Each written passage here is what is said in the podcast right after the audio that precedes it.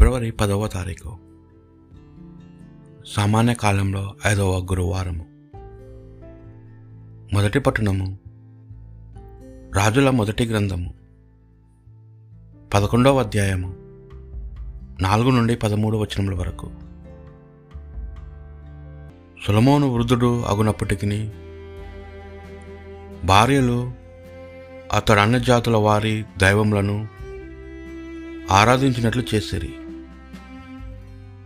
అతడు తన తండ్రి దావీదు వలె పూర్ణ హృదయంతో యావేను ఆరాధింపలేదు.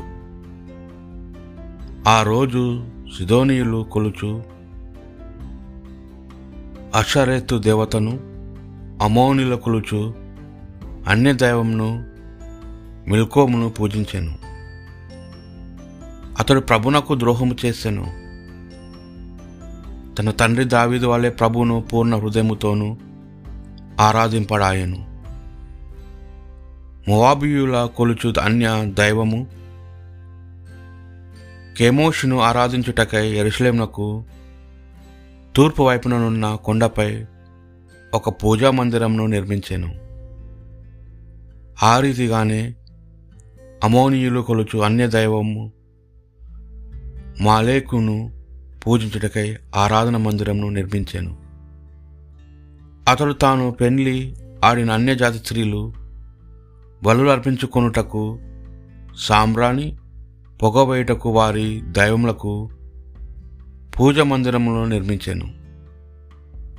రెండుసార్లు ప్రత్యక్షమైన యావేను ఇజ్రాయెల్ ప్రభును సులమోను విడనాడెను. కనుక యావే అతనిపై కోపించెను.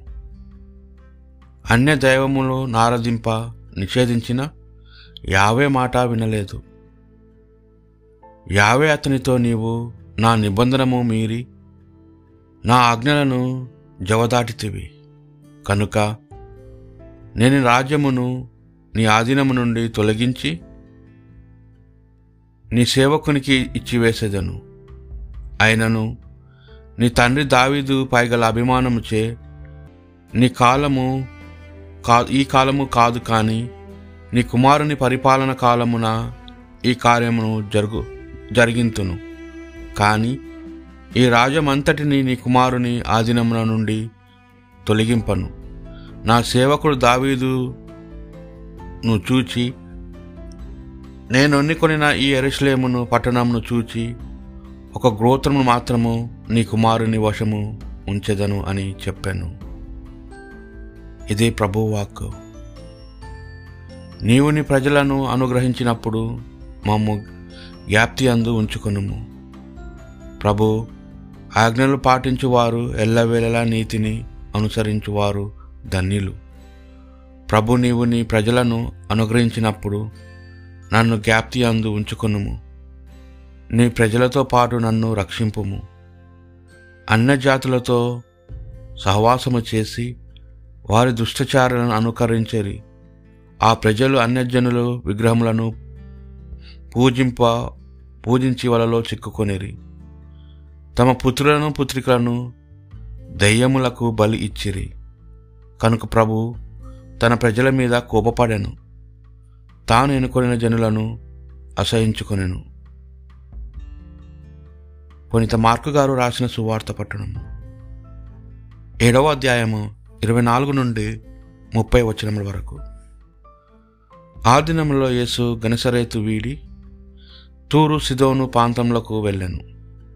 ఆయన ఒక గృహము ప్ర గృహమున ప్రవేశించి అచట ఎవరికి తెలియకుండా ఉండగోరాను కానీ అది సాధ్యపడలేదు. అపవిత్రాత్మ పట్టిన చిన్న కుమార్తె గల ఒక స్త్రీ ఆయనను గూర్చి విని వచ్చి ఆయన పాదములపై పడాను. దయ్యము పట్టిన తన కుమార్తెను స్వస్థపరపడి స్వస్థపరప ప్రార్థించెను. ఆమె గ్రీసు దేశీయురాలు. సిరో పెనిషియాలో పుట్టినది. అందుకు యేసు బిడ్డల మొదట తృప్తి చెందవలనని బిడ్డల రొట్టెను తీసి కుక్క పిల్లలకు వేయుట తగదు అని పలికాను. అప్పుడు ఆమె అది నిజమే స్వామి కానీ బిడ్డలు పడవి వేయి రొట్టె ముక్కలను భోజనపు బల క్రింద ఉన్న కుక్క పిల్లలు తిను కదా అని బదులు పలికాను. అందుకు ఆయన నీ కుమార్తె స్వస్థత పొందినది. ఇక నీవు వెళ్ళి రమ్ము అని చెప్పాను. అంతటా ఆమె ఇంటికి వెళ్ళు. దయము వదిలిపోయిన నందున తమ కుమార్తె ప్రశాంతముగా పరుండి ఉండుట చూచెను. ఇది ప్రభు సువిశేషము.